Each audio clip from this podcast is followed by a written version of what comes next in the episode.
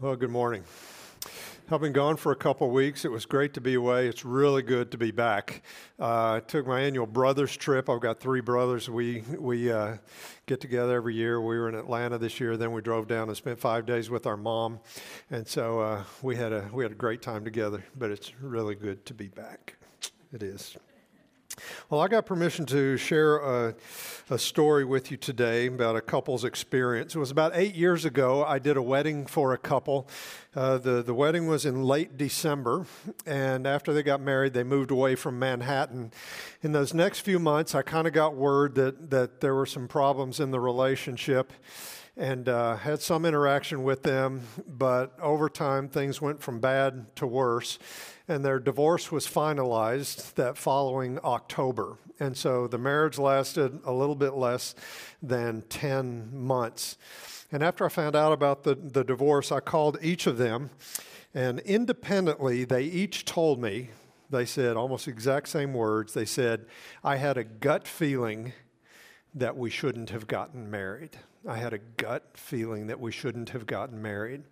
And their experiences really, really influenced the way that, that I do premarital counseling with couples. When a couple comes in for their very first their very first uh, premarital session, I hear their story and hear about their relationship, and I, I typically tell them tell them this uh, tell this this story that I just told you, and I say during your engagement, if you ever have a gut feeling that something's not right, don't ignore it. I don't, you don't necessarily have to break up. It's, it's, not necessarily a crisis, but don't ignore it. It's always easier to deal with things before you get married than after you get married. One couple came in, this was a few years later, and uh, I gave them my little talk and, and, told them about that couple's experience. I said, if you have a gut feeling, don't ignore it. And they sat there kind of passively, not much response. Uh, two days later, the woman called off the engagement permanently. It turns out she felt trapped in the relationship. He was a bully, he was verbally abusive, all sorts of things. She just needed permission. And so I cracked the, the door just a little bit, and she just busted through it. And uh, it was freedom for her. And uh, as you might imagine, he was not too pleased with me. And so he wrote me this long this long email and, and as i was reading down this email i kept thinking dude you're making my point the things you're saying about her the things you're saying about me you are making my point well, we are in the midst of a sermon series called Alive and Well. We're talking about core relationships in, in our lives. Uh, today, we're going to talk about what the, the types of things that you need to consider before getting married. Last week, Brian preached on, on marriage and how to stay close once you're already married. And I would encourage you, if you didn't hear Brian's message last week, I'd really encourage you to catch it. You can go to our website and either listen to or watch the podcast. Just some very practical, very, very wise insights uh, about staying close in marriage. But today, we're going to back up and we're going to talk about, about some things you need to consider before getting married. If you enter into marriage without a, a, a very clear vision for your marriage, uh, probably sooner or later uh, you will be blindsided like the couple that I described earlier. Now, I realize that many of you here today are already married, and uh, you're listening to this message through that grid, and some of you are already embodying much of what I'll be sharing. Others of you would probably say, you know, my marriage is, is kind of in trouble. The things you're describing, I'm not living out. Uh, I would really urge you just to hear this message as an encouragement to seek God concerning your marriage. God's grace is sufficient. God can restore whatever whatever has been lost. He can supply whatever whatever is missing. So here's the here's the vision. Very simply, a Christian marriage put on puts on display the love relationship between Christ and the church. That's what a Christian marriage is. And that's a simple statement. And uh, if you've been to church much, you've probably heard that. But that statement will only be meaningful and powerful if you really understand how Jesus loves the church. If you don't really understand that, it will just be a vague spiritual religious idea. But we're going to talk about what that means. Ephesians 5 records Paul's most extensive teaching about marriage. And at the end of that passage, Paul quotes from Genesis 2. And so uh, before we look at Ephesians 5, I want us to look at Genesis 2 briefly. And this is a passage Brian mentioned last week as well. We're going to pick up the, the narrative. It's the creation narrative, Genesis 2:18, and Adam alone had been created. We read this. Then God, then the Lord God said, "It is not good for the man to be alone. I will make him a helper suitable for him." Out of the ground the Lord God formed every beast of the field and every bird of the sky, and brought them to the man to see what he would call them. And whatever the man called a living creature, that was its name. The man gave names to all the cattle and to the birds of the sky and to every beast of the field. But for Adam, there was not found a helper suitable for him. You need to understand that in the Bible, a helper is not an assistant that you tell to go do the things you don't want to do. In the Bible, a helper is someone who does for you something you cannot do for yourself. This becomes apparent in passages such as Psalm 54 4, where David says, God is my helper. He says, The Lord is the sustainer of my soul. And so you only need a helper if you have deficiencies. In Adam's case, he needed a helper to address his aloneness. Verse 21 So the Lord God caused, a deep sleep to fall upon the man, and he slept. Then he took one of his ribs and closed up the flesh at that place. The Lord God fashioned into a woman the rib which he had taken from the man and brought her to the man. And the man said, and notice he, he emphasizes their commonality, not their differences. The, the, the man said, This is now bone of my bones and flesh of my flesh. She shall be called woman, because she was taken out of man. And then here's the verse Paul would quote in Ephesians For this reason, a man shall leave his father and his mother and be joined to his wife, and they shall become one flesh. For this reason, since the, the wife is God's provision for his deficiencies. This man was to leave, man would leave parents, and this is Moses writing years and years later. Uh, this man shall leave his parents and form a new union with his wife. They were to become one flesh. As Brian explained last week, uh, being joined to his wife can be translated he would cleave to her or he would hold fast to his wife. The idea is that they would form a new bond. They would stick with each other until they were parted by death. And so uh, uh, that was that was the, the purpose. Notice Moses' final comment, and the man and his wife were both naked and were not ashamed. And so they had no shame even though they were unclothed. They, they, they, in no way did they feel, I'm not enough. There was no reason for them to hide. And of course, everything changes in chapter 3. When sin entered, they immediately felt shame. They immediately noticed they were naked and they covered themselves. When we come to Ephesians 5, Paul writes about the way that husbands and wives are supposed to think about each other and how to relate to each other. And Ephesians 5 doesn't address everything that husbands and wives need to know, it doesn't address the entire relationship. It has a very specific uh, very narrow focus, actually. And throughout this passage, he, he toggles back and forth between talking about husbands and wives and Christ and the church. And as we'll see, it's not always obvious which he's talking about. Uh, but we'll come back to Paul's comments to wives a bit later. But first, consider Paul's instruction to husbands, where he quotes Genesis 2:24. We begin in verse 25.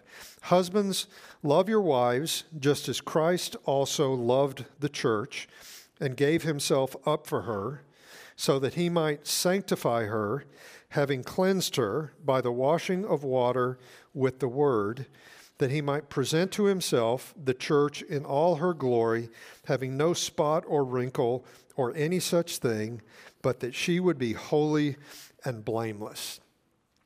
Implicit in this command is that if a husband is not experiencing the fierce sacrificial love of Jesus, there is no way that he can turn around and love his wife as Christ loved, loves the church.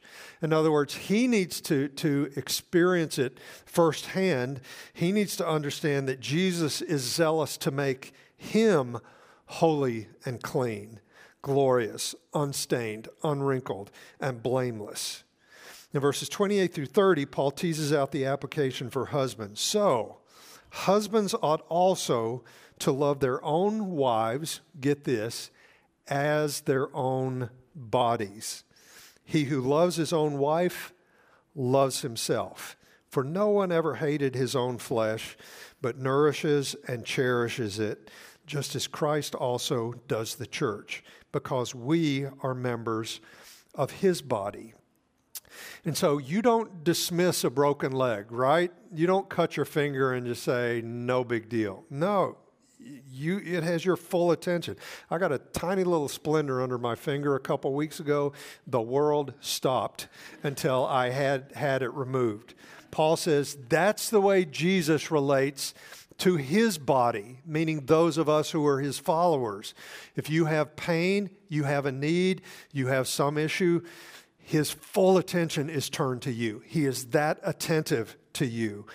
Jesus loves, nourishes, and cherishes every single member of the body of Christ. He is so identified with the church that it's accurate to say that he loves his own body, us, as himself. That's worth pondering. That's worth internalizing. You wonder how Jesus thinks about you? he loves his own body as himself. And so, this fierce, refining, limitless love of Jesus becomes the example of, that husbands are to follow. Verse 31, he quotes from Genesis 2:24. For this reason, a man shall leave father and mother and shall be joined to his wife, and the two shall become one flesh. Here's the reason why a Christian man should get married. A Christian man does not get married because he's lonely, because he wants to be fulfilled sexually or emotionally. Those are byproducts of a healthy marriage. A Christian man gets married because he wants to imitate Christ. He wants to love his wife as Christ loves the church. He wants to be, be that all in when it comes to his love for his wife. He wants to imitate Christ and sacrifice himself for her, pouring himself out on her behalf so that she might be everything God has designed her to be. A Christian man wants the gospel to be on full display in his marriage. Look at verse 32. This is kind of out of the blue. He says, This mystery is great, but I am speaking with reference to Christ and the church. Now, wait a minute, Paul. I thought you were speaking with reference to husbands and wives. he says, Well, Yes, I am, but ultimately, I'm, I'm ultimately speaking about Christ and the church. And so, a human marriage is a visible display of the marriage between Christ and the church. A human marriage is a shadow of the reality that the church is the bride of Christ. An earthly marriage will one day give way to the heavenly marriage supper of the Lamb. The marriage covenant, which is temporal, has to be seen in light of the new covenant in Christ's blood, which is eternal. Verse 33 Nevertheless, each individual among you also is to love his own wife, even as himself, and the wife must see to it that she respects her husband. I would tell anybody who wants to get married this has to be your vision for your marriage. If you want to have a Christian marriage, you have to have this vision.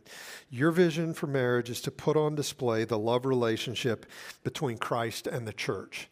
And so, implicit in this is you have to have a vision for you having a Christ centered life. You have to have a vision for together having a Christ centered relationship. And you won't live this out perfectly, of course not.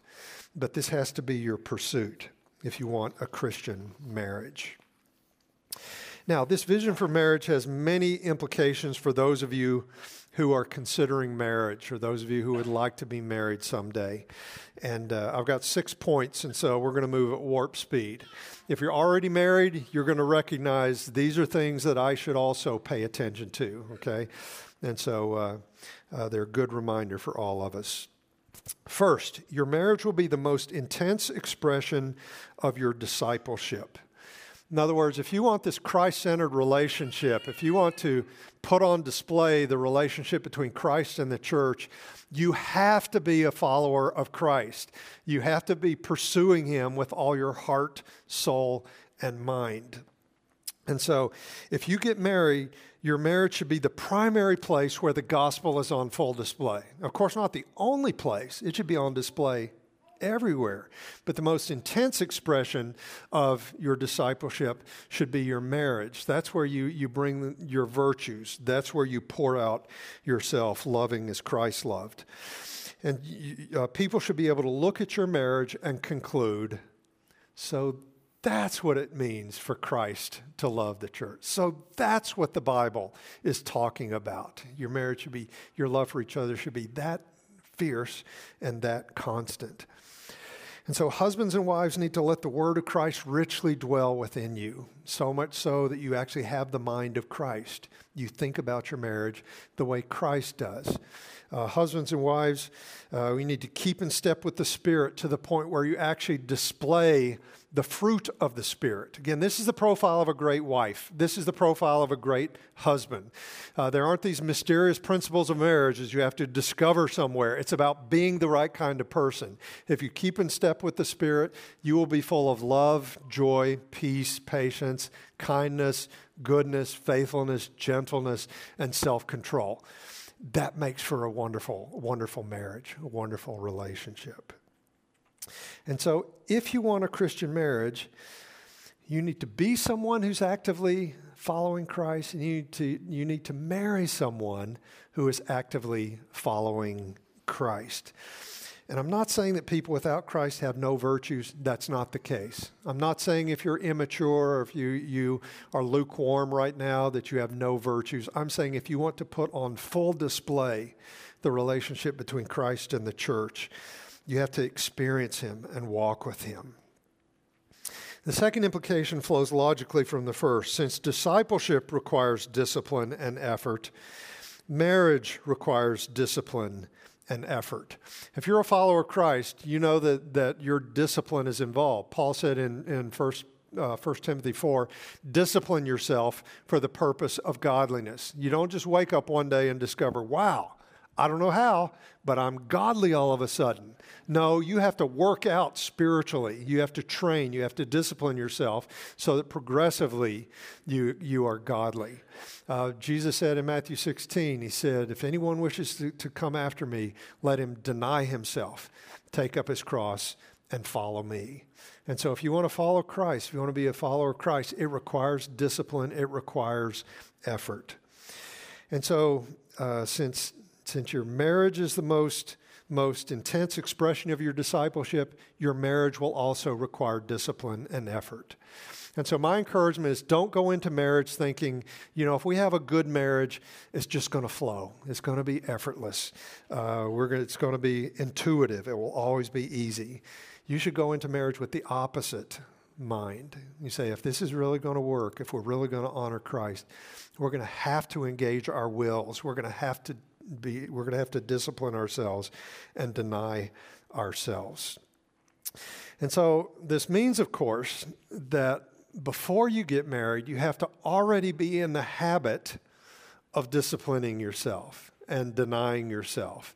You have to already know how that how to do that before you get married. You know, all the married people in the in the room would tell you that when you get married, you have no idea what will be required of you.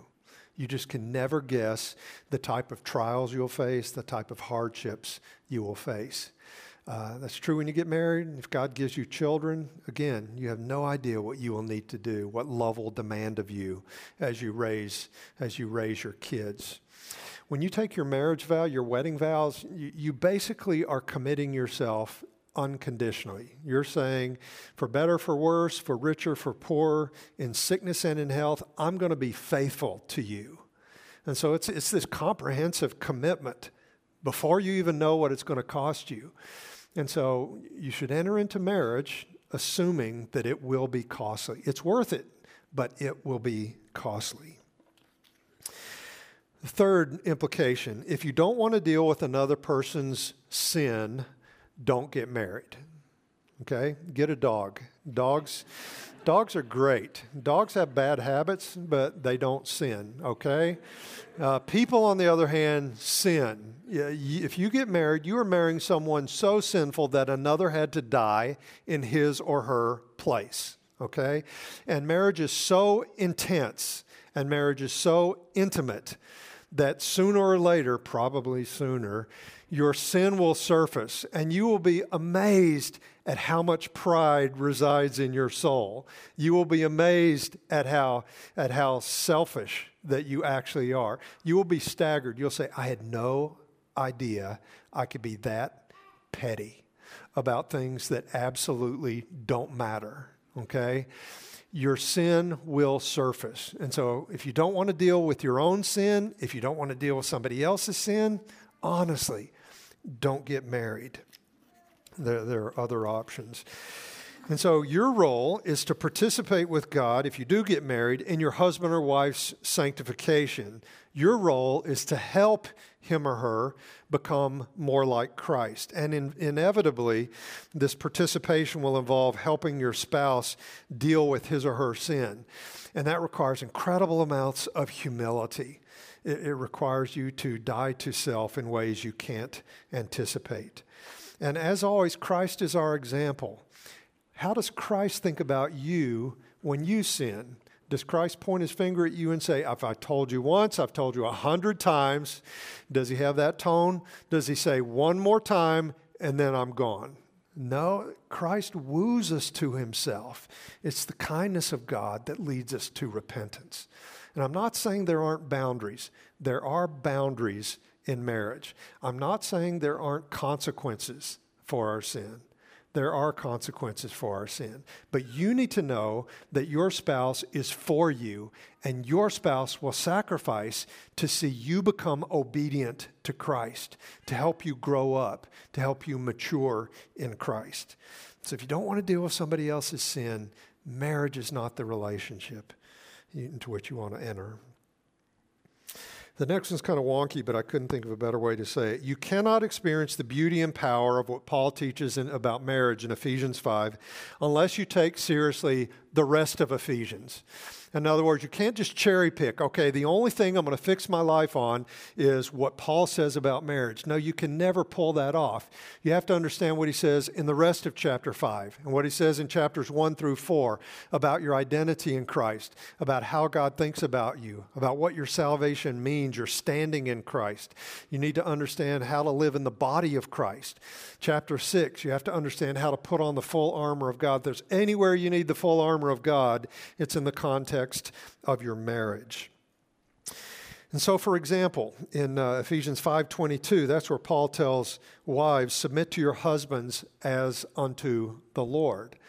Ephesians 5:22, as you know, comes right after Ephesians 5:21, where he tells the entire church, "Submit to one another in the fear of Christ." And so whatever it means in 521, it also means in 522. If you don't understand how to submit to others in the body of Christ, if you don't understand mutual submission in the body of Christ, there is no way that submission is going to work in your marriage. And so, the way I understand submission, if I submit to you, I'm basically saying I am willing to receive from you whatever God wants to give me through you. The opposite would be I don't want it. I don't want to hear it. I don't want to receive it. Whatever you've got, I'm not going to take it. And so, husbands and wives need to be experienced and skillful in submitting mutual submission before they get married. And so, husbands, if you, if you have never submitted to anybody else, there is no way it's going to go well if you think your wife is supposed to submit to you. You won't understand the boundaries of submission. You won't understand that submission does not mean that if I submit to you, you're smarter than me, you're better than me, you're my boss, you can tell me anything. If you've never submitted to another person, you don't know how hard it is to submit. If you've never submitted to anybody in the body of Christ, you also don't understand how powerful and how beautiful it is when submission is done in a healthy way, what God can do through it. And if you're a wife and you've never submitted to others in the body of Christ, you will probably assume that whatever it means in, in marriage is not good. It's going to squash you, it's going to be bad for you. And so, again, if you want to understand what Paul says about marriage, you need to understand the larger context. God's word is so wise, and it's so good, and it's so beautiful in context. Next, uh, engagement is a time to establish habits of obedience that you can cultivate throughout your marriage. So, when you're engaged, that's when you need to build up habits of obedience.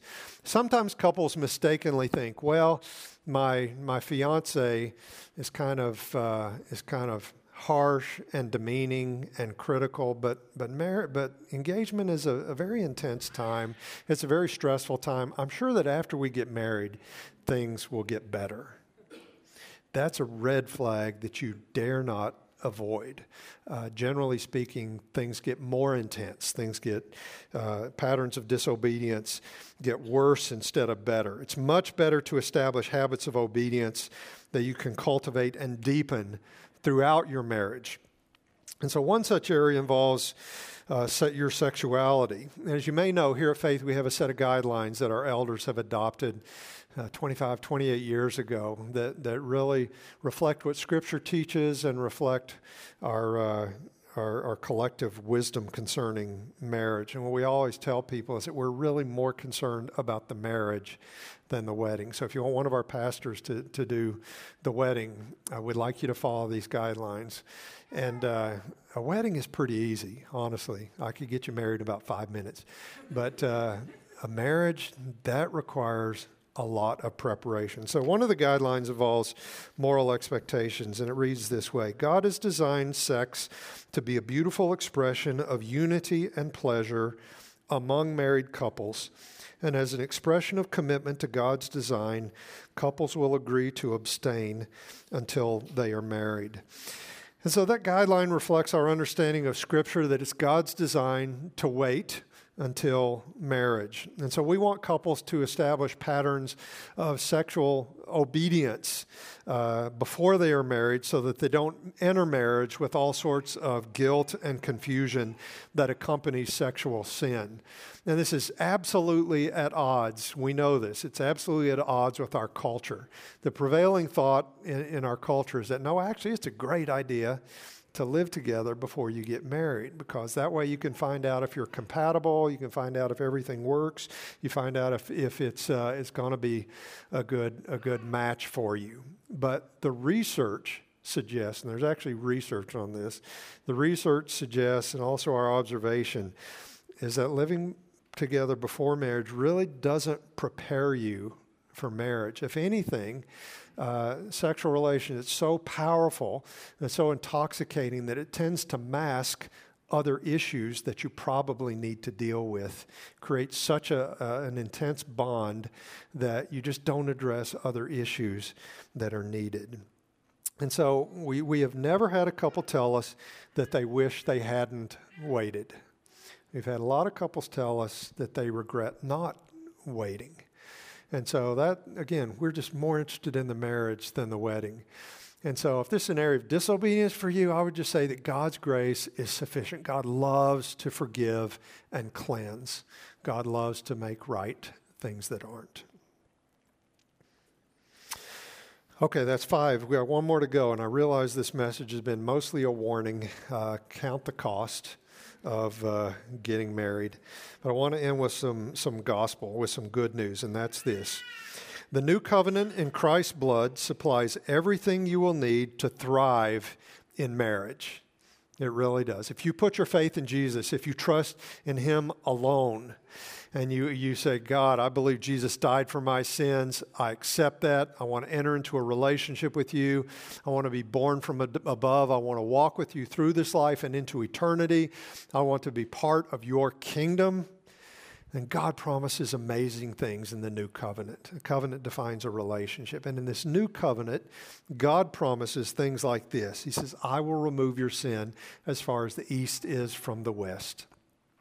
In other words, you will be free from the guilt and the bondage of sin.